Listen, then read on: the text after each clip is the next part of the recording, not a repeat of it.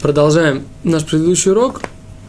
Э, продукты, которые запрещены в пищу только в шаббат. Например, э, яйцо, которое снесла курица в этот шаббат. Или фрукты, которые были собраны в течение этого шаббата. Например, ваш работник, э, не еврей, собрал их с вашего, в вашем саду. Или сделал это нечаянно, потому что понятно, что нельзя его просить об этом, чтобы он это собирал или просто какой-то ваш знакомый принес вам э, в шаббат, э, опять же сосед, принес вам в шаббат, э, вы живете в Москве, у вас э, есть э, соседи, как во всяком многонациональном городе разных национальностей, и вот вам ваш сосед принес яблоко, которое он сорвал в саду в шаббат, является мукце, и несмотря на то, что в принципе него, э, его можно будет есть шаббат, после шаббата без всяких э, каких-либо э, действий, не нужно от него ничего не отделять, оно, э, в принципе, пригодно в пищу, но все равно, поскольку, поскольку оно было собрано, не находилось в области использования человека до шаббата, все равно является мукце, э, так как человек не приготовил его к использованию в шаббат.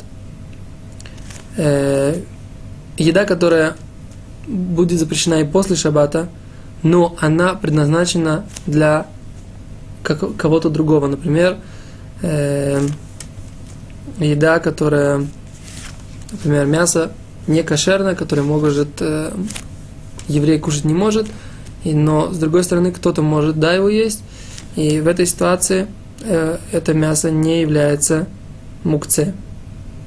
Э, поскольку, поскольку, поскольку его можно дать тому человеку, который его съесть может.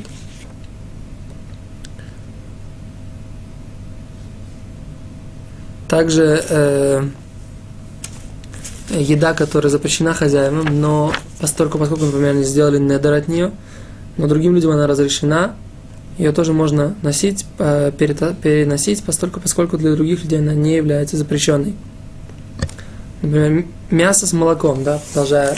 Мясо, сваренное с молоком, запрещено, э, является мукце, но если просто какая-то капля упала на молоко, э, капля мяса упала, наоборот, капля молока упала на мясо, и, в принципе, может быть, даже можно запретить этот кусочек, например, там, каким-то, может быть, мы устражаем что-то такое, но все равно переносить тогда это можно, поскольку, поскольку это только устражение, поскольку, может быть, это можно передать, э, например, той же собаке и так далее. Но если это запрещено в любое использование, то в такой ситуации это э, запрещено, является мукция.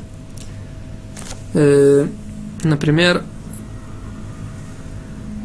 то есть мы сейчас, в принципе, разобрали все варианты э, продуктов, которые являются мукце, дали как бы более-менее определение и критерии. Человек должен как бы сам, в принципе, постараться сориентироваться, что является мукце, как бы если что-то это, еще раз, это запрещено, это не имеет никакого использования, это нужно готовить, в шаббат готовить нельзя, и поэтому человек не может никоим образом использовать эту картошку и так далее и тому подобное, которое сейчас не вареное, то в такой ситуации это является мукце. Или, например, это принесено ему в шаббат, э, тому человеку, тем человеком, которому это можно было перенести и так далее и тому подобное. Во всех этих ситуациях мы говорим, что это мукце, и э, в, к использованию в шаббат не подлежит, и переносу запрещено.